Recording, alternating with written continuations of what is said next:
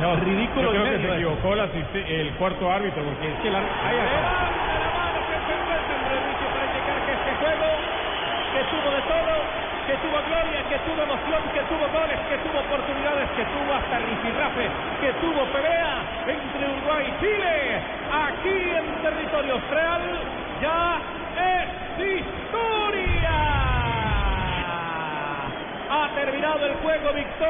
Chile por la mínima diferencia. Apurado y afalado, ha ganado 1 por 0 con dos hombres menos. Terminó el equipo Charrúa.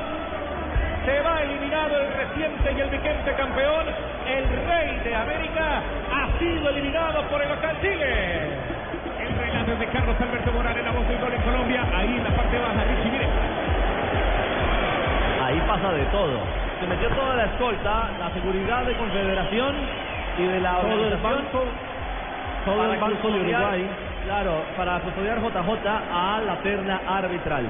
Después, todo el mundo, todo Uruguay se va a reclamar por las decisiones del central Sandro Ricci. Un brasileño que en la vida le va a volver a pitar a Chile. A Uruguay, corrijo. Sandro Ricci. A ver, Yo, repiso- yo repaso, J eh, y Juanjo, las expulsiones en, en, eh, en compañía de, de, por supuesto, nuestro analista arbitral eh, Rafa Zanabria.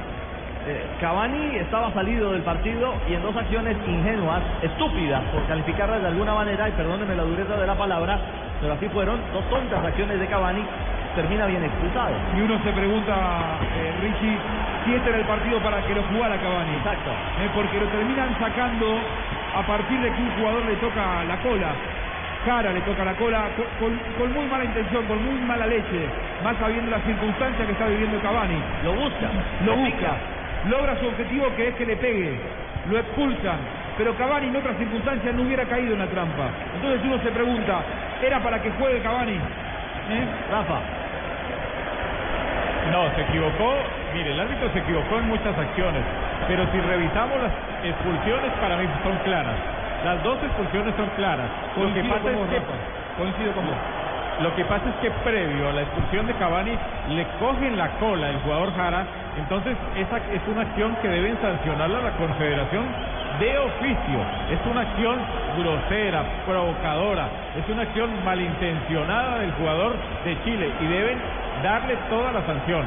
Pero la expulsión de Cavani sí porque él responde a eso. Y lo que el árbitro ve es la respuesta porque lo otro es una acción solapada y agachada que no la ve el árbitro. La rabia en la segunda expulsión, la, la rabia de los de los uruguayos en la segunda expulsión fue más con en línea, porque cuando comete la falta el jugador de Uruguay, en línea va a sacar la tarjeta amarilla y ahí es cuando se enojan.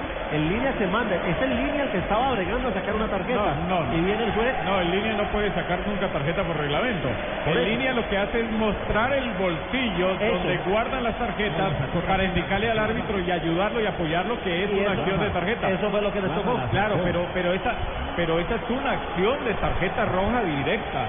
No Hay da una- ni siquiera para tarjeta amarilla.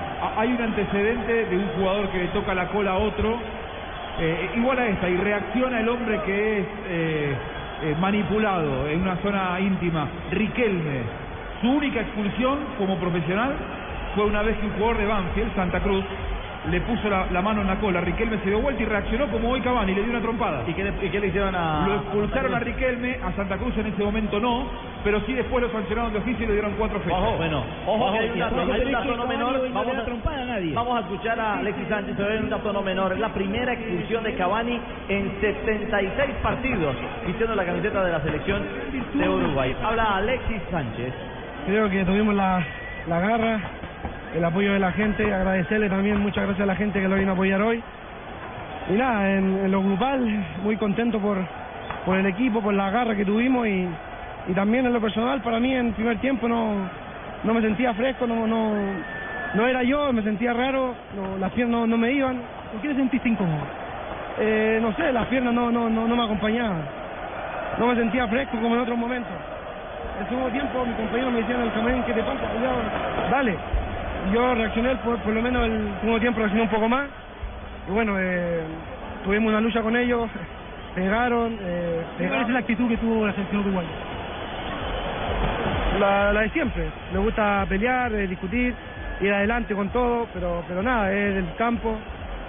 Eh, el- un jugador me había dicho al primer tiempo, dale, cagón, todo y todo, pero después al final me dice que nada, que era lo de él, eh, no quiso intentarlo, solamente que quería que entrara en su juego y me dijo, te pido disculpas, ya está, te, te reventé a patada, pero es nuestro juego, me dijo.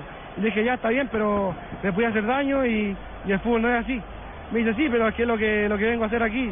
Vengo a luchar por mi camiseta y, y nada, eh, jugamos así, pero te pido disculpas por, por todo lo que tuvimos en el primer tiempo y el segundo tiempo. Y nada, quedó ahí y está, está todo arreglado. Alexis, es cierto que hay que ir paso a paso, pero este es uno grande, se avanza bastante con el sueño, con el anhelo que tienen ustedes de ser campeón por primera vez Chile de Copa América.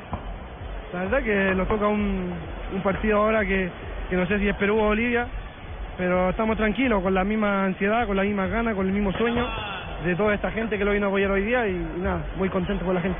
Perfecto, Alexis, muchas gracias y felicitaciones. Muchas gracias.